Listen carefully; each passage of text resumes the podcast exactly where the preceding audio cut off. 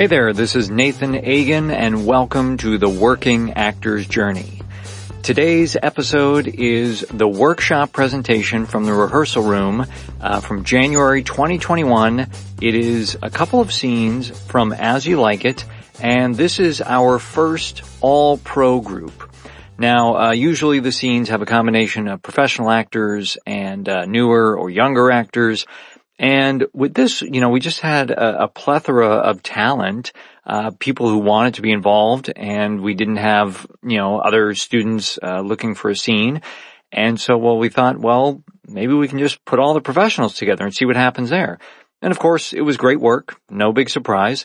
Uh, but, uh, now today you get to enjoy the fruits of that labor. And the two scenes that uh, we're going to be presenting are uh, Act 1, Scene 3 from As You Like It, and Act 3, Scene 2. Uh, the first scene is when the two women are banished. You know, they've just, you know, uh, Celia's kind of uh, trying to get Rosalind to admit that she likes Orlando, and then uh, uh, Celia's father comes in and banishes the two of them. Uh, and then the second scene is later in the play. They discover uh, Orlando's poetry and discuss it, and just you know, again, the, playful banter. You know, Rosalind is kind of more falling for this guy, and all this kind of stuff, and, and just wonderful, wonderful work from the actors. I'll, I'll mention them in a second. Um, but uh, listen, if this is your first time you are discovering one of these presentations, uh, you can catch up on all the previous workshops uh, we put out there featuring Richard III, King Lear, Troilus and Cressida, uh, and Midsummer. All of those uh, scenes are on the podcast, uh, and they're also on YouTube if you want to watch them there.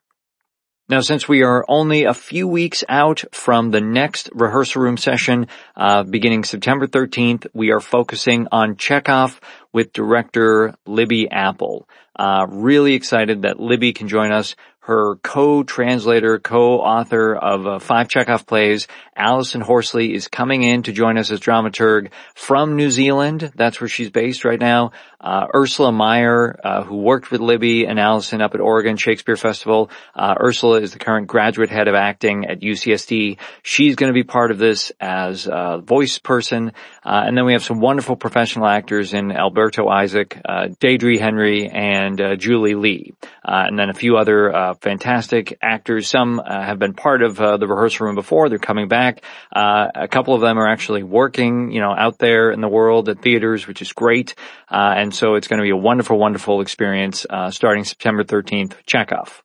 Now you can still be part of the Chekhov experience uh, as the audience. There's still plenty of room. There's lots of seats for you to be a fly on the wall. If you go to workingactorsjourney.com, uh, you can find links to sign up and be part of the rehearsal room. Right now it's only $27. You get access to four weeks of work. Uh, it's a really great deal, really, really fun. Um, and so that's what we're doing with Chekhov. Hope you will uh, uh, join us for that. Uh, it should be really, really exciting.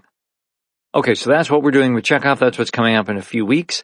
Uh, and again, today's episode is a couple scenes from the As You Like It workshop presentation in the rehearsal room from January 2021. The cast, uh, just two people, uh, Aubrey Saverino as uh, Rosalind and Meaghan Boeing as Celia. The scene was directed by Elizabeth Swain. Now, as I mentioned, this was our first uh, all-pro group. Uh, it just didn't disappoint. And in just a few sessions, uh, normally we do four weeks, but uh, I think they only met for three sessions total, including uh, this session and uh, they just found, you know, as professionals, they could kind of work a little bit faster, uh, and the scene, scenes aren't are too long or, or overly complicated, um, and they were just able to bring a lot to it, all of them. So uh, it was uh, they, they, created some really wonderful moments, super spirited discussion. Uh, Aubrey and Meaghan and Liz all, you know, have a lot to you know say and think about uh, with these characters. So it, it was a lot of fun uh, observing that and even participating a little bit. Uh, you'll hear me in the beginning and uh, at the end as part of the discussion. Uh, and I want to mention, um, you know, Aubrey and Meaghan are both graduates of the Old Globe and USD's MFA program. Are both big Shakespeare fans. Uh, Liz has been acting and directing these works for years as well. So uh, it was a group with a lot of passion and talent. So without further ado, here we go with the rehearsal room presentation of As You Like It from January 2021.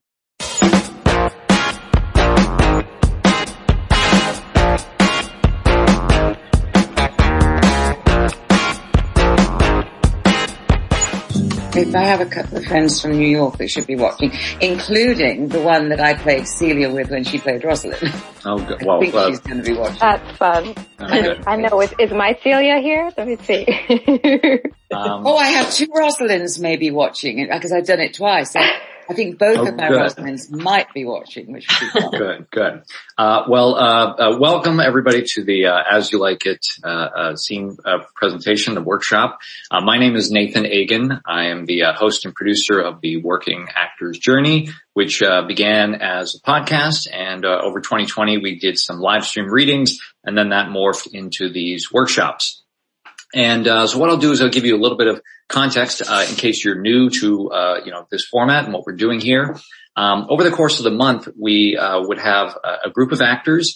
Uh, that could be a combination of uh, newer or younger actors working with more experienced actors, a director, a dramaturge, and a voice coach on one scene uh, over the, the months, um, meeting over the month, meeting once a week.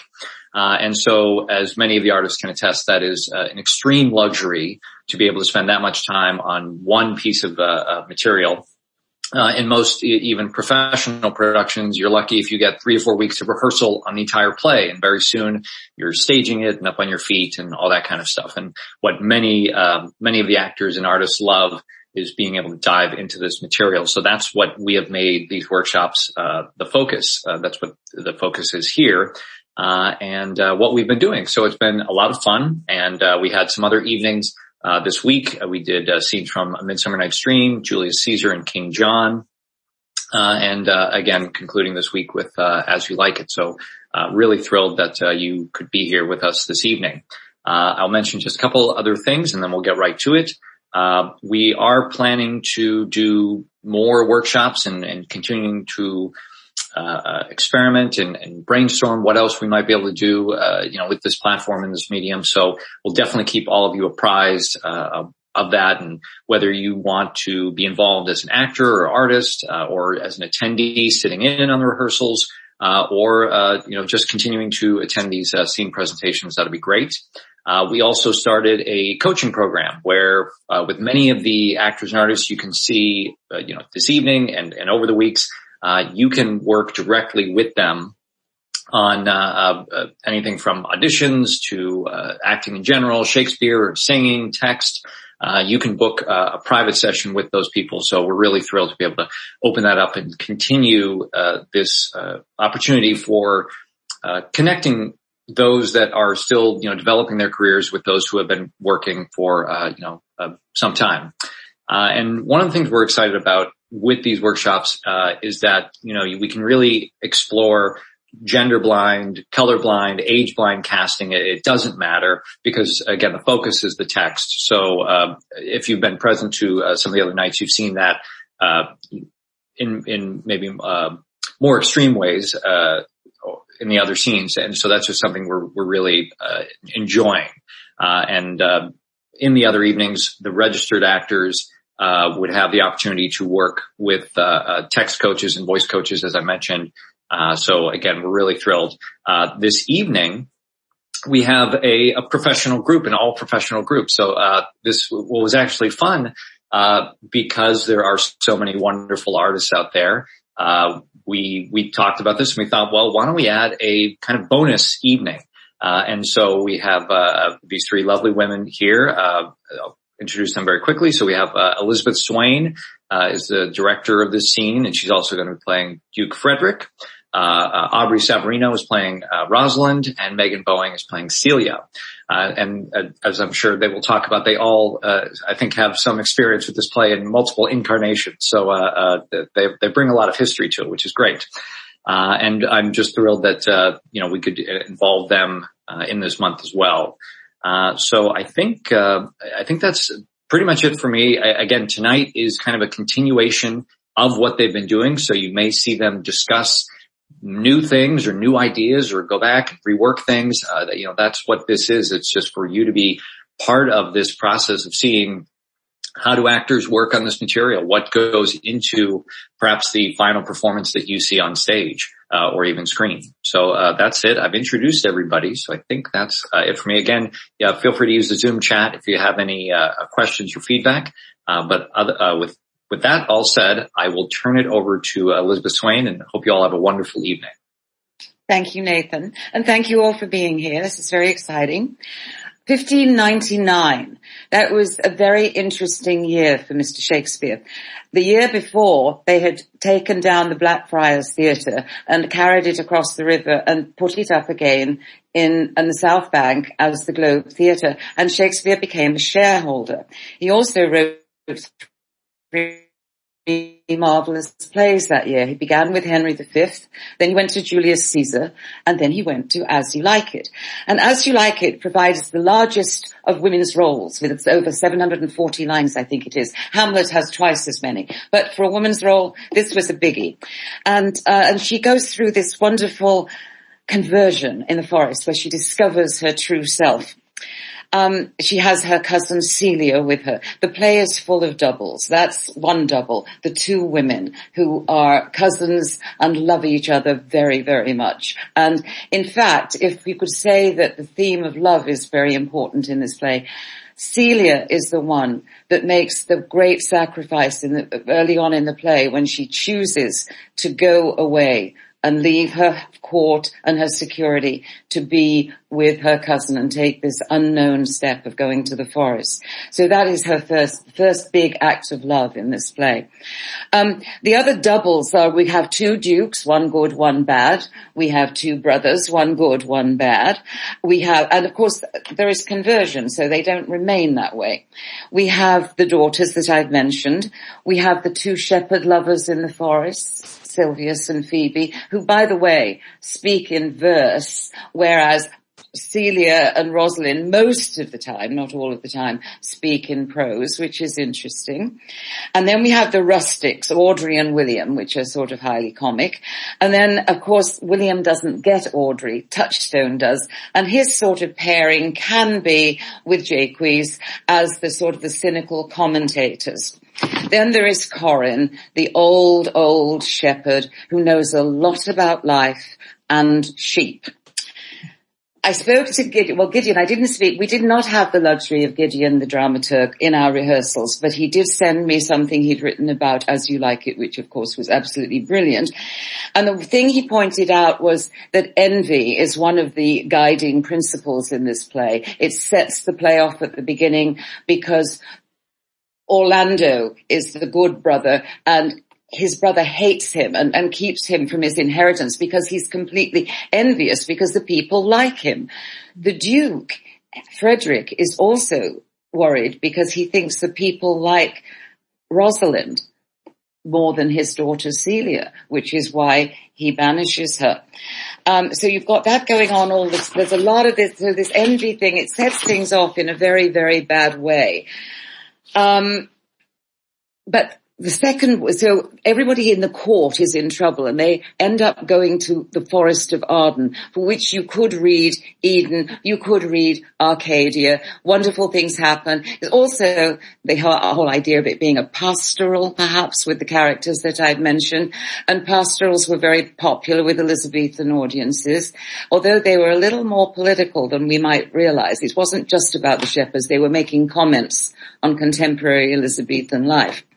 So, um, what else? There was something else I wanted to say about the two. No, I think not. It's very clear to us that it's sort of that the good things happen once they're in the forest. It's not that life is absolutely simple and easy and so on. It's not, but they learn about themselves in the forest. So we're going to do two scenes. The first one is just after Rosalind and Celia have witnessed this awful um, wrestling match where absolutely miraculously enough, Orlando defeats Charles, the wrestler, the, the, Duke's wrestler. And of course, it has been arranged that Charles will actually break Orlando's neck, not his little finger, uh, in a scene earlier that Oliver has, has done. Well, so when he wins, it is the one time in the play when Rosalind is tongue-tied, but she does put this wonderful chain around his neck, which appears later, of course. And uh, so that's it. She's fallen madly in love. And that's will sort of kick us into the first scene. And then the second scene is um, when they are now in the forest and they're having a fairly good time and, uh, you know, they've met lots of fun people and, uh, suddenly Celia finds this god awful poem stuck to a tree. So we're not going to read the whole poem because it is pretty awful. we're going to read the end of it, which will kick us in to the rest of the second scene. So I will disappear and take a breather and we can start the first scene. Oh, by the way, I think, shall we just breathe between the two scenes rather than take a real break and disappear? That works. Is that okay? Great. Yeah. Okay. Yes. Why cousin? Why Rosalind? Cupid have mercy. Not a word? Not one to throw at a dog. No, thy words are too precious to be cast away upon curs.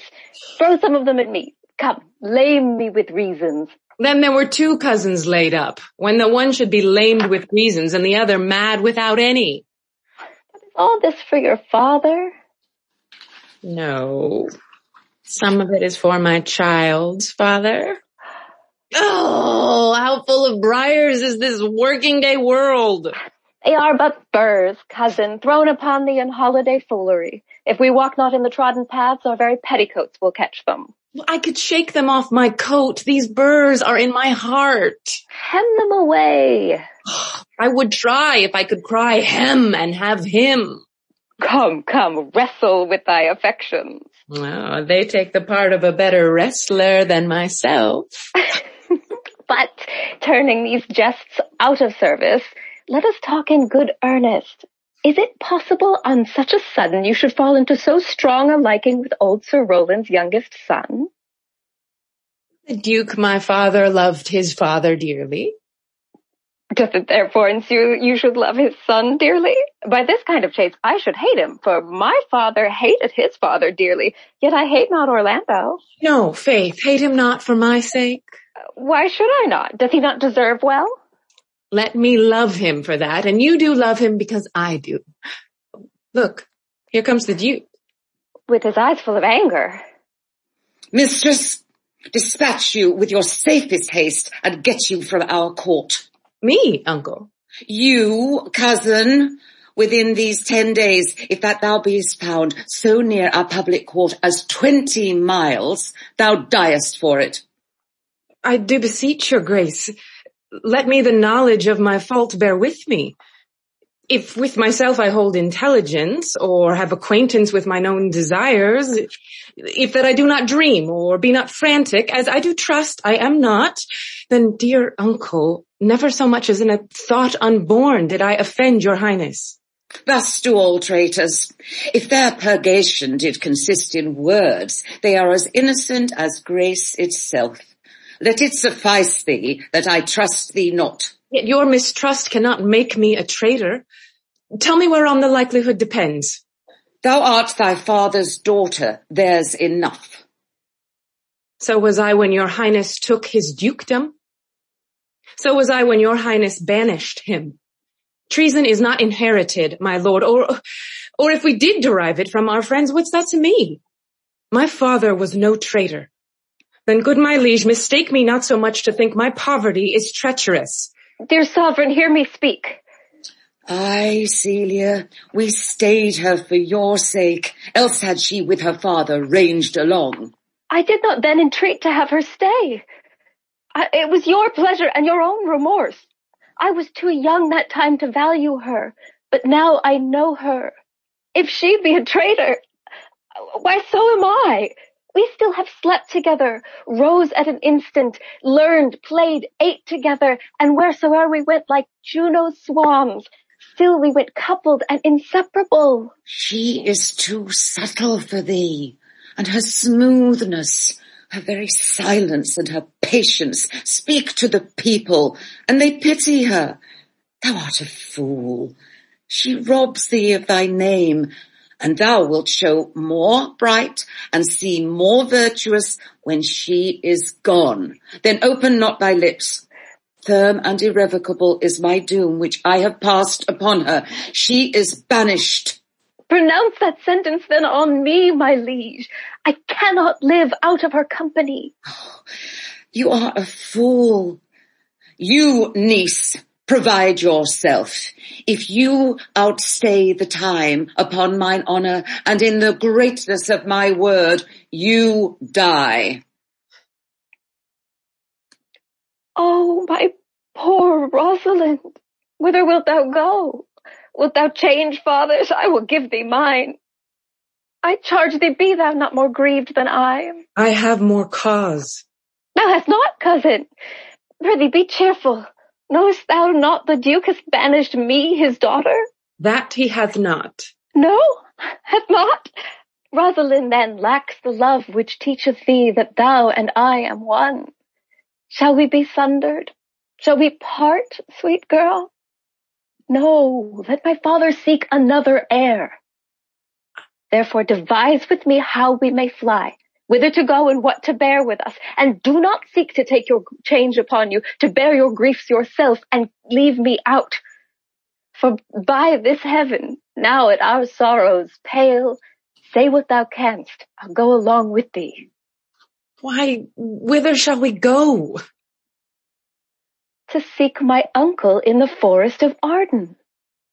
Alas, what danger will it be to us, maids as we are, to travel forth so far? Beauty provoketh thieves sooner than gold. I'll put myself in poor and mean attire, and with a kind of umber smirch my face. The like do you. So shall we pass along and never sail, never stir assailants. Were it not better, because that I am more than common tall, that I did suit me all points like a man? A gallant curtal axe upon my thigh, a, a boar spear in my hand, and in my heart lie there what hidden woman's fear there will. We'll have a swashing and a martial outside, as many other mannish cowards have that do outface it with their semblances. What shall I call thee when thou art a man? I'll have no worse a name than Jove's own page. Therefore look you call me Ganymede. But what will you be called? Uh, something that hath a reference to my state. No longer Celia, but Aliena. Hmm. But cousin, what if we essayed to steal the clownish fool out of your father's court? Would he not be a comfort to our travel? He'll go along over the wide world with me. Hmm. Leave me alone to woo him. Let's away and get our jewels and our wealth together, devise the fittest time and safest way to hide us from pursuit that will be made after my flight. Now go we in content to liberty, not to banishment.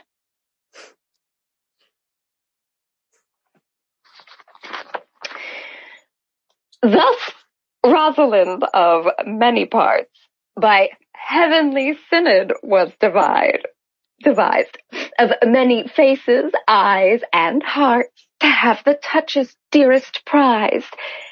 Heaven would that she these gifts should have, and I to live and die her slave. Oh, most gentle Jupiter, what tedious homily of love have you wearied your parishioners withal and never cried, have patience, good people. Didst thou hear these verses?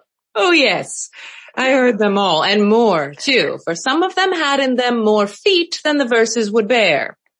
Ah, that's no matter. The feet might bear the verses. Aye, but the feet were lame and could not bear themselves without the verse and therefore stood lamely in the verse.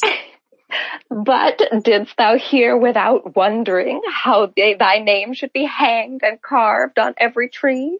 I was seven of the nine days out of the wonder before you came for look here what I found on a palm tree. I was never so berhymed since Pythagoras time that I was an Irish rat, which I can hardly remember.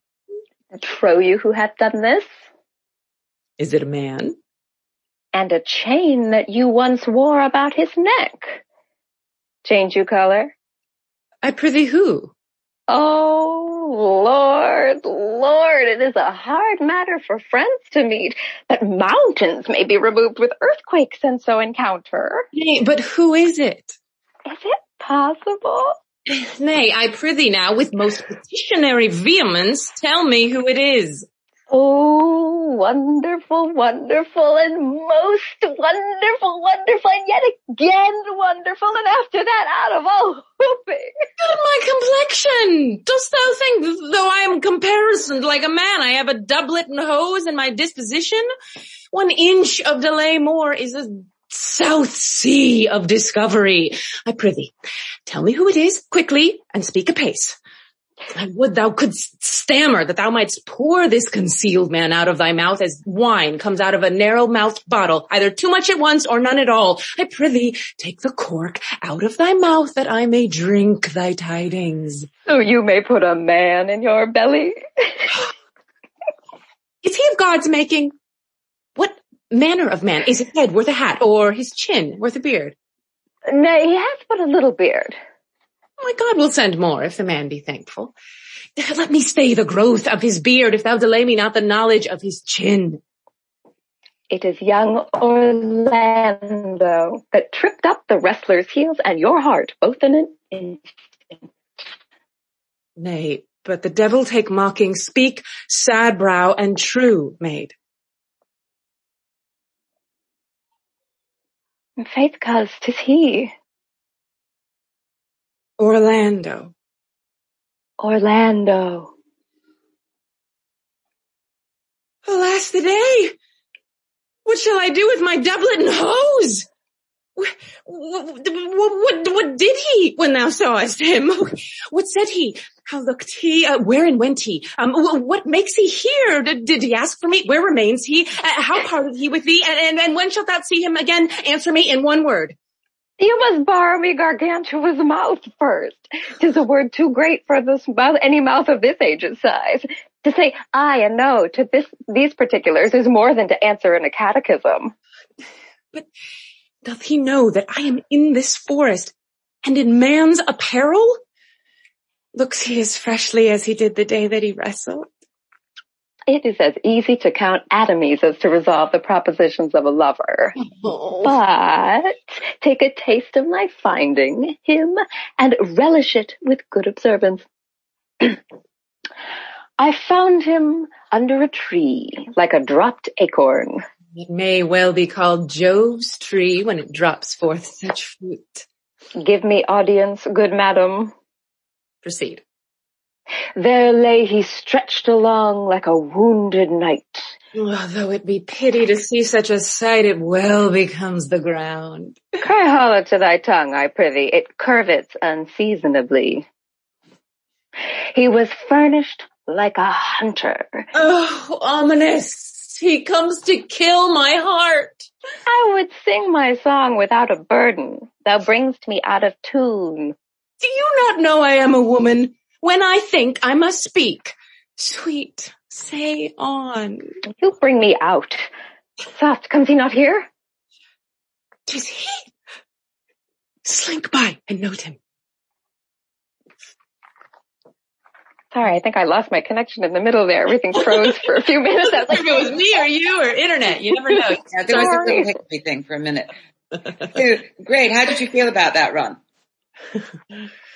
It felt a little rusty on, on my part, but.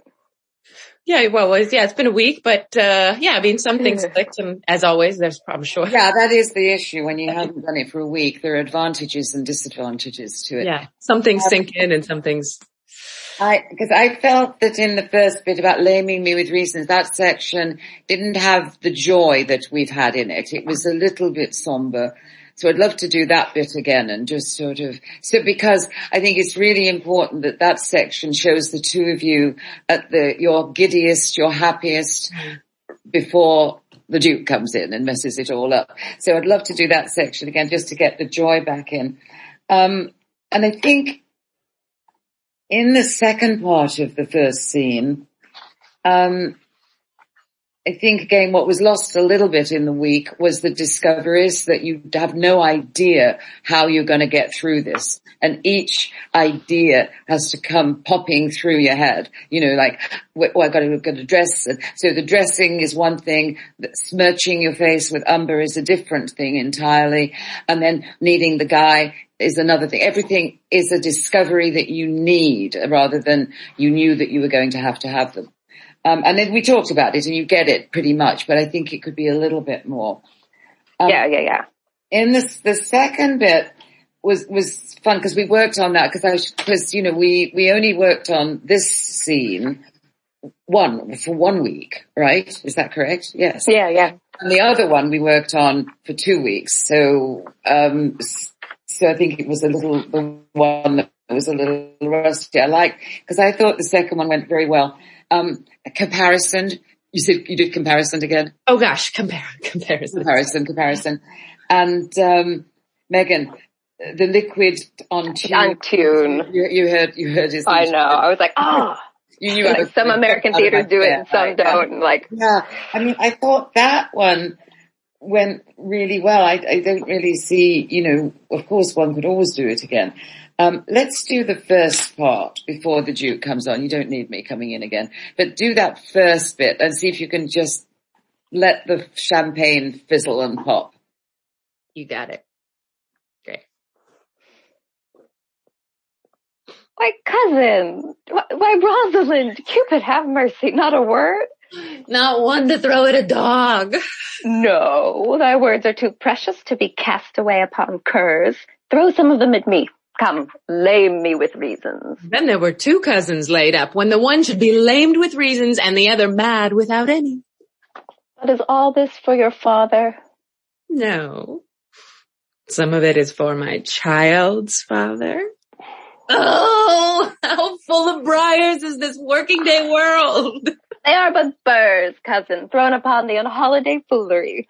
If we walk not in the trodden paths, our very petticoats will catch them. I could shake them off my coat. These burrs are in my heart. Hem them away. I would try if I could cry hem and have him. Come, come, wrestle with thy affections. Oh, they take the part of a better wrestler than myself.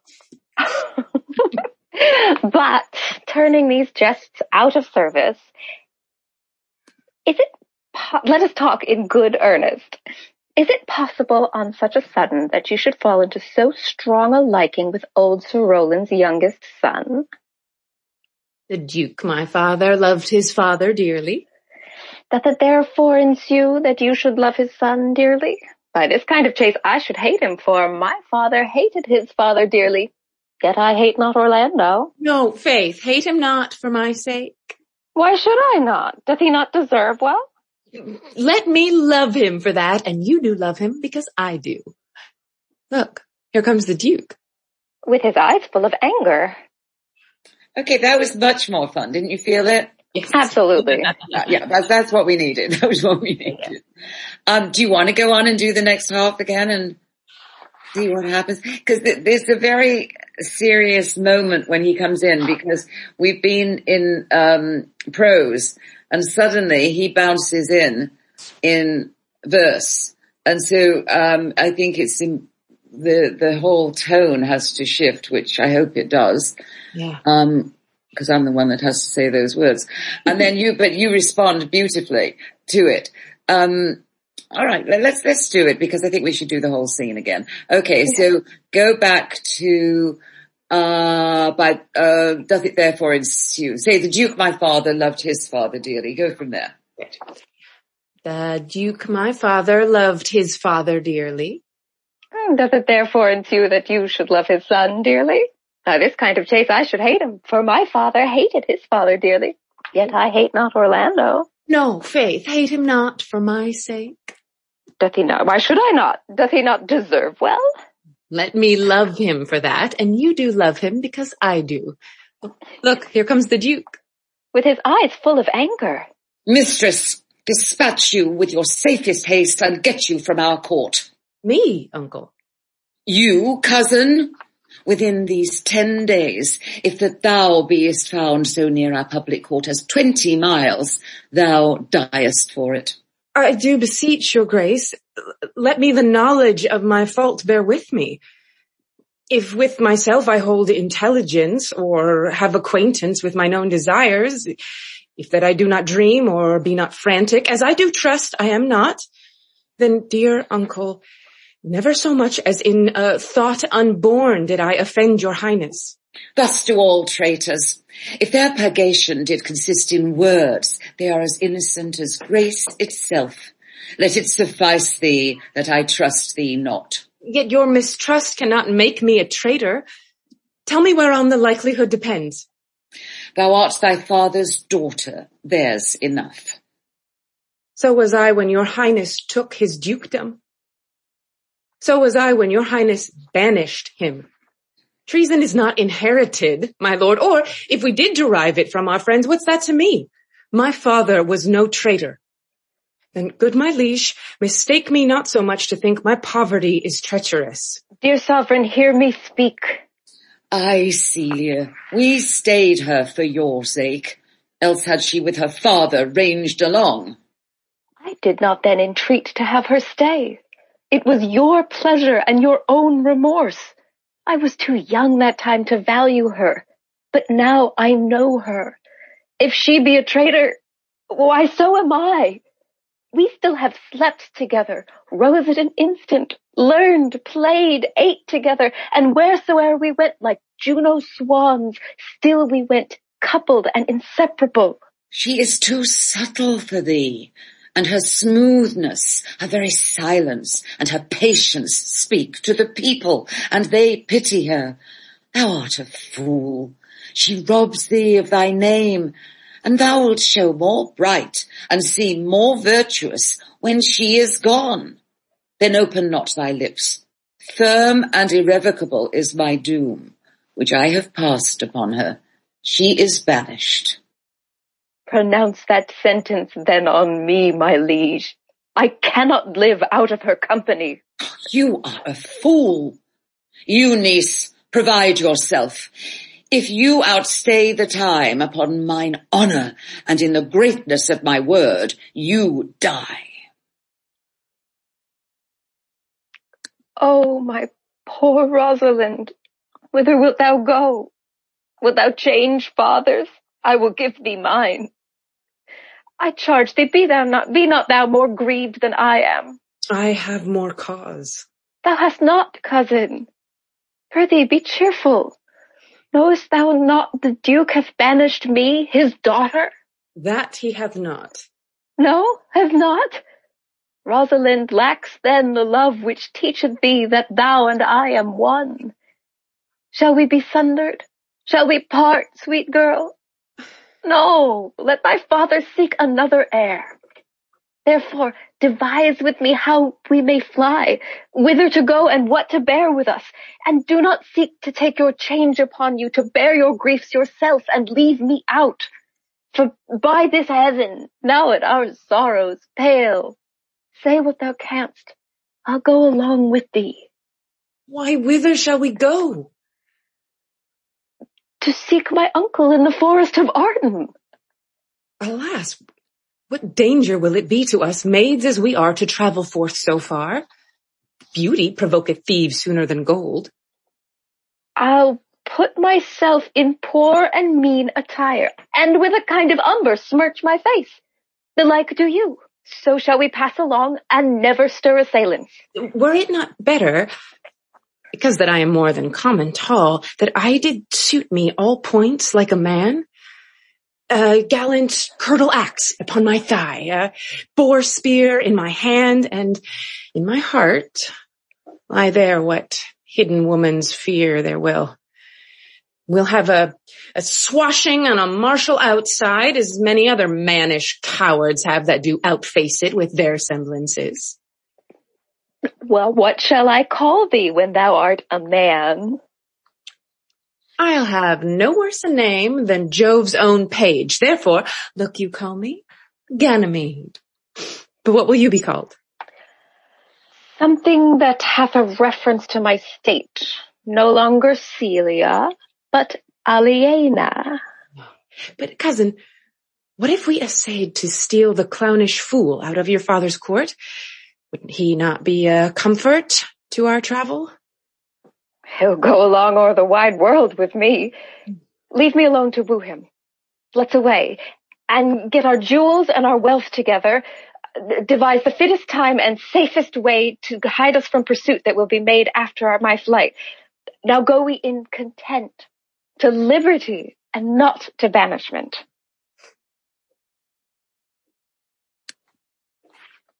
Good. I think that was good. What did you, did you feel it was different? Yeah, absolutely. Yeah. It felt more. I mean, I don't have notes because I don't think there were things that were specific. Um, I, I think it's, you know, it, the, the tough thing about the scene is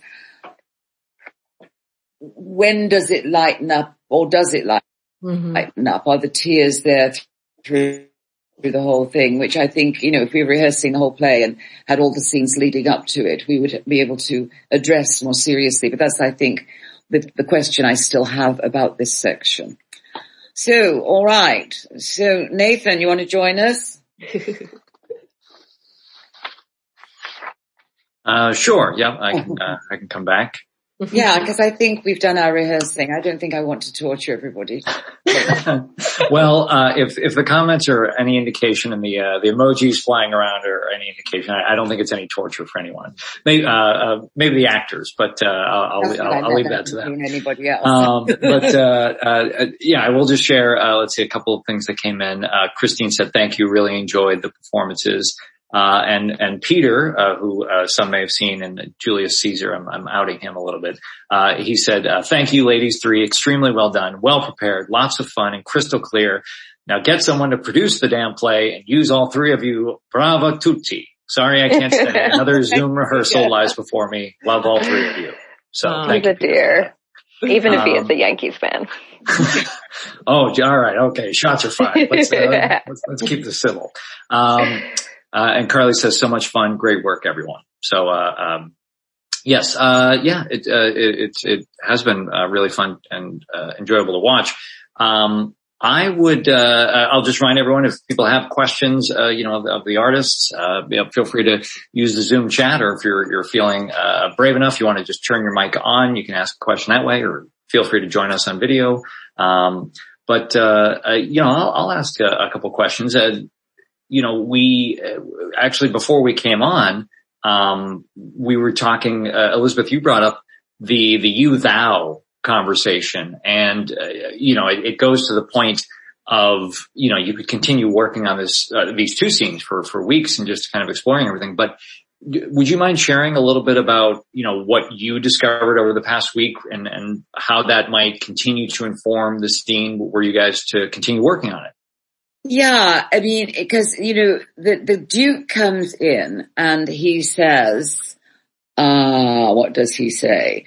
Um, mistress, dispatch you with your safest haste. Get you from our court.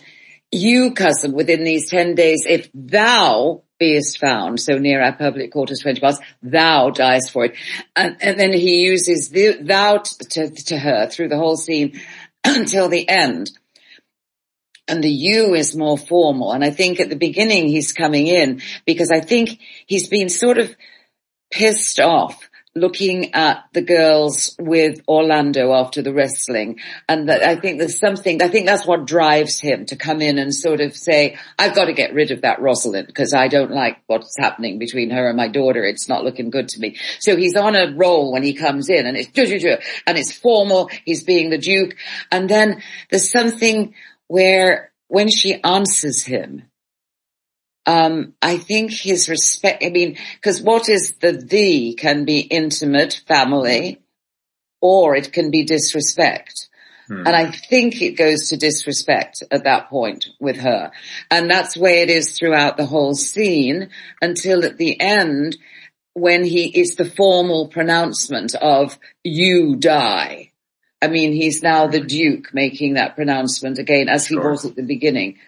Um, so, um, And he does it with his daughter too. He uses both, but for different reasons. When he does mm. the with his daughter, it's loving and the you is keeping it a little distant. And there's so, that's, I mean, the question is, does Shakespeare know exactly what he's doing all the time when he does this you thee thing? I tend to want to explore it and mm-hmm. dig into it forever and ever because I think you can always see possibilities. I think because I mentioned before, the other big scene for me where this happens is Hotspur and Lady Percy where um, the scene is they switch back and forth. They both do. And when they're being the warrior who must leave and the warrior's wife who must let him leave. It's you. And every time they get back to being people who are sexy and in love with each other, they go mm. to thee and that. Oh, okay. And so, I mean, that was to me, and I, that was a big discover, that was my discovery scene actually for the, mm. for how it can work and be the bare bones of a scene.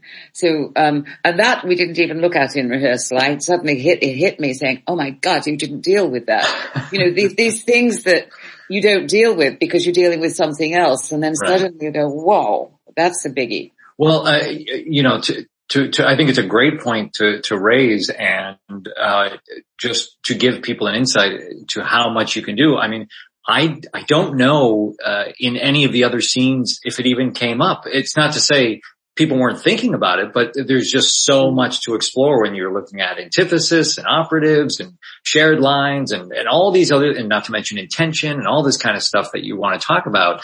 Uh, it's just like, oh, right. There's, there's even more you can discuss uh, about all this. So it, it just, yeah. it, just many layers to, to, keep pulling back. It's such a great way to know status too. Like in, mm-hmm, in, mm-hmm. uh, Liz was talking about the disrespect. It's also a higher status to a lower status person. And, and if she had said, you know, you're banished expecting Rosalind to say, I'm sorry, okay. But she says, me, uncle. And then that can like trigger like, no, I'm putting you in your place with, right, with, right. with this language. Right. And like, and, I'm the Duke.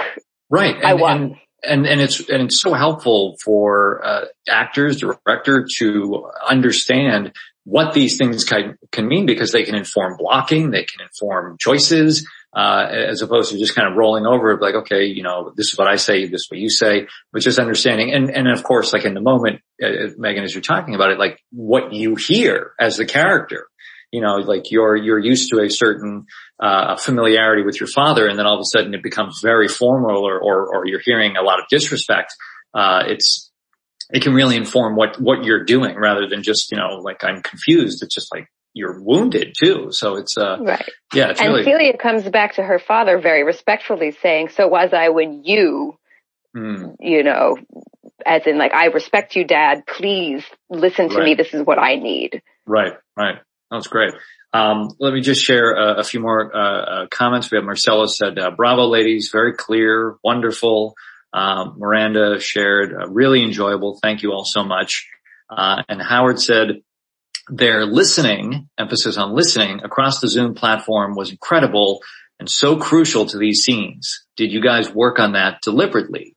Uh, and uh, let's see, it looks like he's also asking or saying the uniform muted colors of their background really helped, like they were in the same room together. Huh. Um, Unplanned. But, yeah, but um, uh, uh, yeah, maybe you guys could speak on uh, speak about that that kind of I guess listening quality and um, either specifically to Zoom or, or just in your general work on the scene?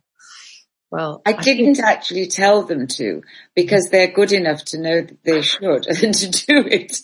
So, and it's, it is interesting. I mean, I, I didn't, didn't have much to do as an actor. So yeah, I mean, I never know whether I'm supposed to look at the picture or the camera. It's hard trying to figure this all out. Um, how did you two feel about it? Yeah, I, uh, I mean, for me, when I can settle in and listen, which obviously takes, you know, to, to distract the rest of the, you know, let the day go and focus on Meaghan and get in there and get in that headspace. It's just so much easier.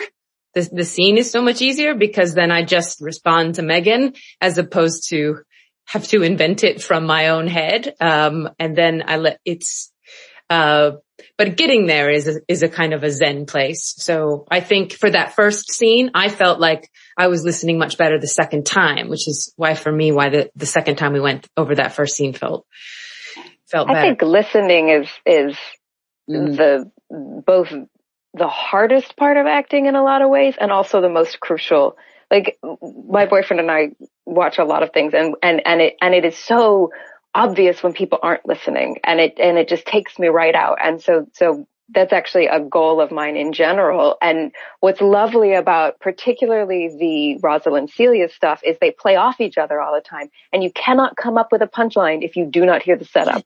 and so like there was one line where she says, uh, I would if I, if, if I could cry hem and have him. And she says, Oh, come, come, you Russell, you know, it's like, and I, the first time we did it, I started like right on top of it and I was like, Oh, I haven't heard her. So I think right. that's, that's something that we all, it's, it's harder in Shakespeare because there's so much language to remember and the focus is on the language and oh, pick up your cues, but, but I think it, it dies if you're not listening. So I, that was like the nicest compliment. Well, uh, yeah, no, it, it was very clear. And, and I think, um, you know, the other thing, while I know this platform presents a number of challenges, uh, both for the performers and, and for audience, you know, it's certainly not the same as being in a theater. I think, um, it's, you know, again, it puts the emphasis on the text that to some degree you can even attend this, uh, pretending like it's a radio play where you, if you just listen, it's it's going to come through. And, and and you will hear the actors listening to each other based on how they're responding. You don't have to be watching their faces to hear. It and gideon the the dramaturg that we've been working with you know he he will say over and over and he would say tell a lot of the actors going into these evenings you know uh, shakespeare's audiences went to go hear a play. They didn't go to see a play. They went to go hear it. So um, again that he's reinforcing that there there is a lot of emphasis on uh, on the text and on telling the story and not necessarily what it looks like and, and all that kind of stuff. So uh, I, I, think it's it's nice that that material kind of lends itself to uh, you know maybe an imperfect uh, visual um, uh, and, and, I and I and I mean the platform overall. You all are perfect visuals, uh, but the uh, the platform is, is it leaves something to be desired. In a way, um, all you can do is listen. You, I right, mean, on this exactly. platform, there's no other, there's no sets, there's no costumes. Right. You know, right. you can even get to see your whole uh, partner's body. You know. Exactly. and can, and you know, while I notice, uh, you know, some performers. Uh, I mean, I noticed the moment, Aubrey. You know, you you're very comfortable looking into camera for a while. Um, that's great. And as a, as an audience member, that's great. But it's, I mean, it's just one of those actor kind of technical things that you have to work to do because it disconnects you from everyone you're playing with because you're not looking at anyone else. You're looking into this, you know, object that isn't your scene partner. So, um, I think that's really, uh, uh, commendable that, you know, you guys are able to create such a relationship, uh, over this, uh, medium. Um, let me get back to one other comment here. Uh, let's see.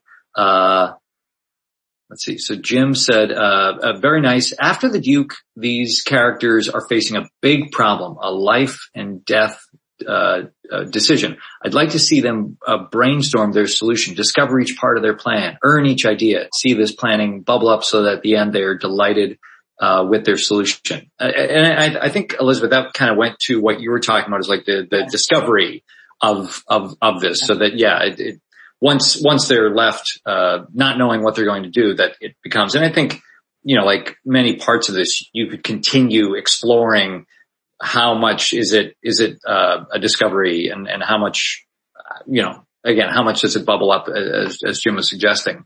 Um, one thing I wanted to uh, ask, uh, you know, Elizabeth, you mentioned, I think at the top, you know, your experience with the play, and I know Meaghan's had experience with the play. Uh, uh Aubrey, have you have you done the play before? I've assistant directed. I'm going to direct it this summer, uh, but no, I haven't been in it as an actor. Oh, okay, okay. Both right, nights, cool. several times, but no. Okay. Um, well, I, w- I would be curious if we could start with Meaghan. Um, you know, and because I know I, I, know you've played Rosalind. I don't know if you've have you played. I played Celia? Phoebe too. Okay, so you've played Phoebe and Rosalind, and so what was what was it like? Coming to this part and, and, these scenes now from a different perspective and, and what did you learn? Um, you know, it's, it's always interesting to come at a scene now playing a different character, um, because maybe you hear the lines differently than when you did, you know, receiving them, uh, you know, in, in, in, the other production. So what was your journey like with these, with, the, with, with this work? Uh, well, it's really fun because Aubrey's so different from me. So I, uh, and I think I was more like the Rosalind in the, uh, I played Phoebe in my very first professional production ever. And mm. I mm-hmm. love Phoebe. She's a, a, just, she's a marvelous character with a great journey. And, um, and Rosalind is top three roles ever for me. I, I just think she's an extraordinary person. Um, but it's really fun. I think, I mean, I think one thing is, is that the gift of, one of the gifts of this play is extraordinary female roles. Uh, mm-hmm. and all of these women are marvelous. And, um, and Celia is, is, I feel like she's, she's so, uh, she's just she's she's a, a little more like level headed than than Rosalind is and she can mm-hmm. kind of she can be kind of snarky and you know get in you know they make fun of each other and they have a good time and you know but mostly for me it's it's a it's a, a sense of and I'm also older than I was when the last time I played sure. Rosalind so it's fun to come back as like you know, a grown lady and, and play, play with it. And, uh, but it, but really it's, it's hearing words that, that are like deep in my bones coming out of somebody else's mouth in a, in a way that is so different. That's, that's right. magic. I think that's one of the wonderful things about Shakespeare is there's so much, much breadth in how you can, be these people. Like they're such full human beings mm-hmm. and yet you can still bring so much of yourself to it. So that right. was really, really fun. I would, oh. I would do it with Aubrey in a heartbeat and do the whole play, you know, uh, well, but yes, I well, think every, every production of this that I've seen has been different and, and I love it. It's my favorite of the comedies. Well, as uh, uh, James Newcomb said at the beginning of the week, uh, you know, what he likes to say is, this is the definitive production of, of As You Like It because no, no time else will these actors, you know, be together doing this. So it's, it's definitive. That's right. Um, but, uh, you know, I, now I know, as you said, you know, you bring yourself uh, to the character. Um, you know, and, and, so even playing Rosalind or Celia or Phoebe, you know, you're bringing parts of yourself, uh, you know, to those parts each time you're playing them now working on those three roles, do you feel like you, Meaghan, you, you know, more closely identifies with uh, any of the, I guess, written personality of those three? Is, is there one that you I think feel I'm closest still to? Probably a Rosalind at heart. Okay. Yeah. Uh, but I, but then I got a ton of Celia too. Less Phoebe. Phoebe was, is younger. I think okay, I've gotten sure. beyond Phoebe, although I still think that she's so much fun. But, uh, but yeah, I don't know. It's, it's, it's a toss up. I like them okay. both. So yeah, you're, you're a combination of Rosalind and Celia. I, I, I, there's nothing wrong with that. Yeah. um, maybe a heart, heart of one, head of the other or something. That's right. Um, and, uh, Aubrey, uh, you know, since, uh, since this was kind of, you know, new to you, obviously as a, as a performer, um, though you had the, uh, the, the, directing experience and, and obviously you're preparing to work on it again in that capacity. What was uh, your journey with with working on this stuff? What, what were there particular things that uh, you know, challenged you, or, or, you know that you discovered working on this material, or, or anything like that that you want to share? Uh, sure. Well, first of all, I want to say what a delight and actually kind of a rare one. Um, as someone who's done a lot of Shakespeare to be in the room with, with just ladies and have a, a fantastic director and get like that that just doesn't happen a lot in, sure. in, in, Shakespeare in my experience. So that I felt like informed the room, um, in, in a really lovely way. Um, I think there is so much wordplay between the two of these ladies that it's, um, to really go through it with a fine tooth comb and realize, okay, maybe on the surface you see some, but when you start to dig, like they are word playing every, you know, every line. There's a, there's a back and forth and a, and a, a uh, with each other, which makes it so delightful to work with Meaghan. I think the, the challenge of Rosalind is, is this like open-hearted, like madly in love, uh, in an, in an instant, right? And, and also a brilliant mind and really smart and, um, fearless and strong. I mean, the things that I'd say to the, the Duke when he comes in, uh, and I say like, yeah, well, you know, you banished my father, by the way. So, you know, like standing up mm-hmm. to him, just, just in these short scenes in just a matter of a few pages, there's so many facets in there. And this was from working on it for, I mean, oh gosh, you know, like, you know, we did each scene twice or once sure. and uh, I feel like that there is a South Sea of discovery here, you know, and we have uh, just scratched the surface. So, right. and that it's all there's so much in the text that you could keep going back to the text, and it will keep informing you. And um, yeah, I, I think that's, that's just something I love about Shakespeare in general and very, very true in this scene, in these two scenes. Well, great. Um, well, I think it's a testament to all of you uh, of how far along you are after after such uh, you know after so few rehearsals. Um, and uh, yeah, I think that was very evident uh, by me and and from I think all of you. Even after the first week, it was like, oh, okay, you know, yeah, we could we can work at a little bit of an accelerated pace because you know all of you bring so much uh, experience and history, you know, of working on these on these plays, and so I think that was really fun. I was I was never worried, you know, getting to this evening that it was like, well, you know, they're they're going to be great because they were they were great in week one, but it's it's been nice to see the uh, evolution of the characters, like uh, you know the the relationship between uh, Rosalind and Celia. I know you know all three of you discussed that a lot, and you know, as you were talking about Aubrey, that open heartedness of, of Rosalind, of, of, her really just kind of losing her mind when, when she's hearing about Orlando in the second scene. And, and, and of course that makes the comedy even better because, you know, there's just this girl who's going crazy, um, about all this stuff. And, um, so yeah, no, it was just, it was just really fun. Um, Liz, was there anything else that you wanted to share about, uh, uh, how you approach these scenes or what you were kind of, uh, you know, looking for or, or your, your approach in general working on this stuff? Uh, well, get you know, we worked on the text and we talked about the relationships and the needs, uh, of the, of the characters. And I mean, I think the real thing was when Frederick comes in and, and ruins their lives, so to speak, it is really life and death they have no idea what they're going to face in mm. the, you know, and I mean, so I think if we were going to work further, I would probably break down each moment as that James suggested that there is, you know, right. that each item occurs to them. I'd want to do it very, very slowly perhaps and say, oh, we didn't think of that. Mm. And then there's this and then there's that. I mean, and then I think if we, cause we talked about that even in the in the second scene when we were working on the, that, that scene that it's the seriousness of what is going on when she suddenly realizes that he is here in the forest and I can't show myself to him mm-hmm. this dressed as a man and you know you can bounce through it and it's very funny but once we got to the nitty gritty of the seriousness of this, I mean, I think Celia is loving the fact that, that Rosalind's right. taking it so seriously. Right. And that was the balance was that, that Celia's having fun and Rosalind is terrified. And, uh, and that it started to get funnier the more terrified Rosalind got. So I think those are the things it's, and I think you commented afterwards that we must not never forget the seriousness of comedy. Right. Um, because that's how it all, her situation is right. desperate. Right. So yeah. Um, yeah, so those are the sorts of things. And I mean, it was the, the, the, listening is always so important.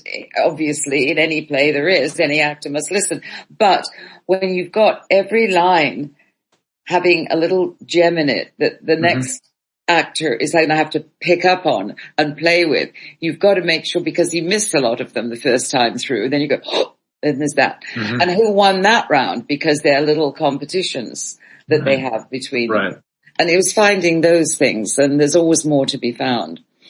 So, um, anyway, it's, but it's wonderful to work with people that, that are so good. I mean, yeah. I've, I've done Celia twice Oh, and, um, and Phoebe once.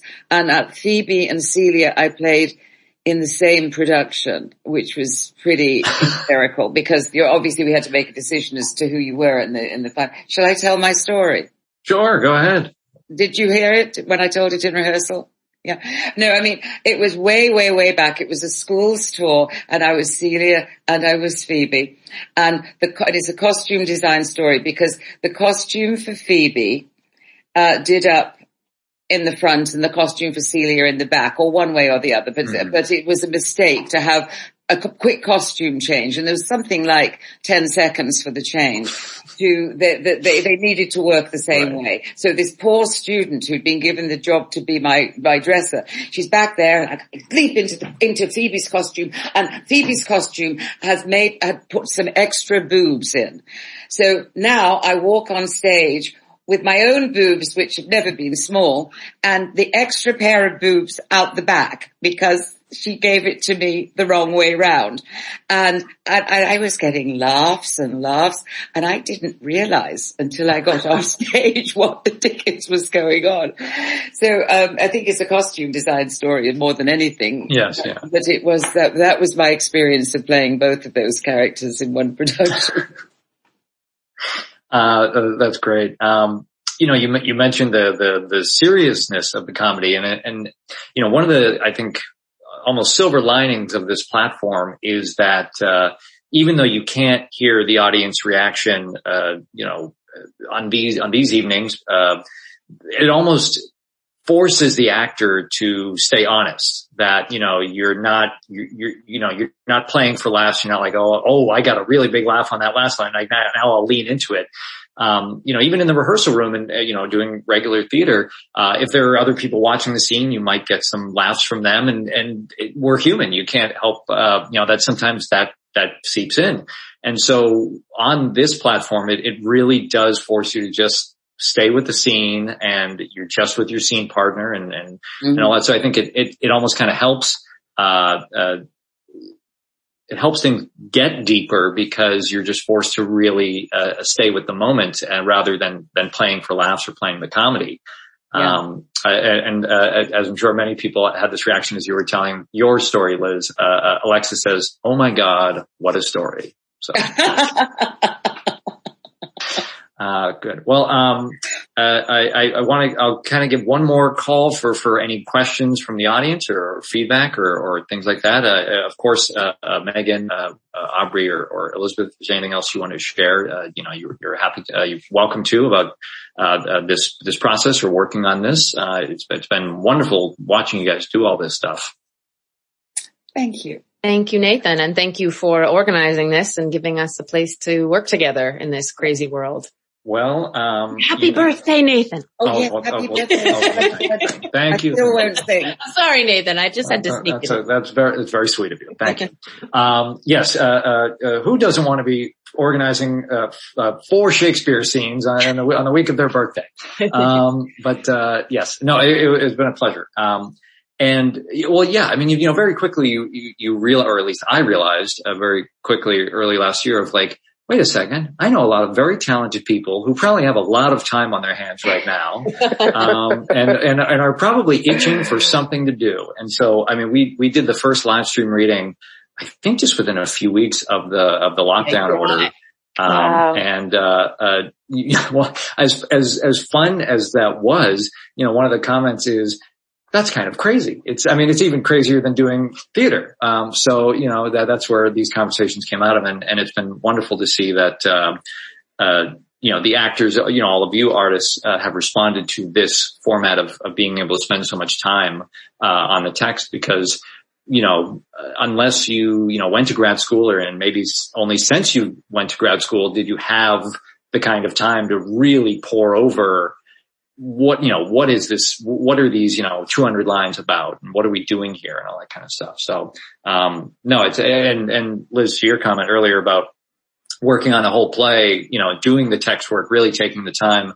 It's, uh, it, I, I would love to see, you know, that there being kind of a, I'll use this word renaissance and that kind of, uh, appreciation and investment, uh, for, uh, theaters, you know, doing that kind of work because it only enhances everything uh, you know, and, and everyone can be, uh, everyone's job can be enhanced by that work, you know, from costumes to lights to sets if everybody really knows what's going on. So, uh, you know, I, I, I, hope if, if this can play a small part in that, that'll be, that'll be great. And, and now we've discovered all these online tools that, uh, you know, we can connect and share this work a little more broadly. So, um, uh, yeah, no, it's great. It's wonderful. So, uh, well, I think I think we can kind of wrap it up here for the public uh, part of this evening. So, uh, uh thank you again, uh, all of you uh, attending. If the if the As You Like It women could could stay put, I will move some folks into the waiting room. You're welcome to drop off the call now. I'm seeing some more applause come in.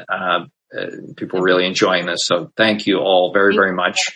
Uh, and uh, yeah, be sure to I will be sure to uh, uh, stay in touch with all of the attendees and, and let you know of, of, more ways that you can get involved or uh, be part of this in the future. Hey, it's Nathan here one more time. Uh, thanks so much for tuning in to that entire presentation. I hope you enjoyed it as much as I did. I love going back. I mean, every time I watch these, I'll learn something new. Uh, the work is just so fantastic and so deep. Uh, it, it's just wonderful. So I hope you really enjoyed that. Uh, and like I said, the plan is to roll out more of these. So please stay tuned to the podcast uh, or YouTube. Um, you know, I'll really, I'm really making an effort to, uh, you know, put more of this out there and not just uh, hold on to it and wait for someday. Uh, and uh, you know, if you're not on the email list, go to workingactorsjourney.com. Um, that is usually uh, where you will find out first about things that are coming up. You know, where I first shared about uh, Libby being part of the rehearsal room and anything else that's going on, I probably will be able to email about it first before I'm able to get it out on the podcast uh, or YouTube. Maybe social media, but email is again going to be your best bet. So workingactorsjourney.com. It's free to sign up. You can even get uh, a resource. It's called 10 Ways to Stop Worrying and Start Working. Uh, some of the uh, best advice from, I think, the first two seasons of the show uh, in a PDF. So you get that immediately when you uh, sign up. you get that free. And then you'll get ongoing notices of what we're doing. So that is it. Hope you're having a great rest of your day. Look forward to sharing more with you soon. And take care. I'm Nathan Agin and enjoy the journey.